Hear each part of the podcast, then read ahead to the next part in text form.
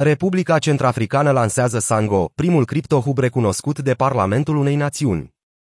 La scurt timp după ce a adoptat Bitcoin ca mijloc legal de plată, Republica Centrafricană, o țară mică situată în inima Africii, a dezvăluit planuri de a crea un criptohub pentru a atrage pasionați de criptomonede din întreaga lume. Într-un anunț făcut luni pe Twitter, Faustin Archange Touadera, președintele Republicii Centrafricane, a spus că guvernul va lansa Sango, o nouă inițiativă cripto care reprezintă un pas decisiv în deschiderea de noi oportunități pentru țară. Republica Centrafricană intenționează să lanseze programul în cadrul unui eveniment programat pentru 3 iulie, care va fi transmis în direct. În timpul evenimentului, Toadera și alți oficiali de nivel înalt vor discuta despre modul de creare a unei infrastructuri fizice și digitale necesare pentru ca țara să intre în spațiul cripto, precum și despre cadrul său legislativ, potrivit site-ului Sango. Proiectul Sango presupune crearea primului criptohub legal recunoscut de Parlamentul unei țări, care salută companiile și atrage pasionații de criptomonede. În plus, țara își propune să înființeze o bancă națională digitală, să faciliteze achiziția de terenuri cu Bitcoin și să dezvolte un portofel cripto.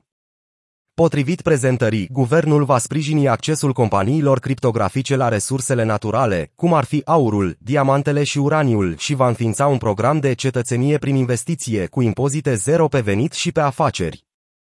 De asemenea, Republica Centrafricană intenționează să construiască o criptoinsulă, o zonă economică specială care va avea o reprezentare de 1, 1 în metavers. Această criptoinsulă va fi un poligon de testare pentru inovația blockchain și dezvoltarea criptomonedelor, precum și un incubator pentru companiile care doresc să se stabilească în acest nou spațiu. Acest lucru nu este semnificativ doar pentru Africa, ci și pentru întreaga lume. Republica Centrafricană este prima țară din Africa care a adoptat Bitcoin ca metodă legală de plată.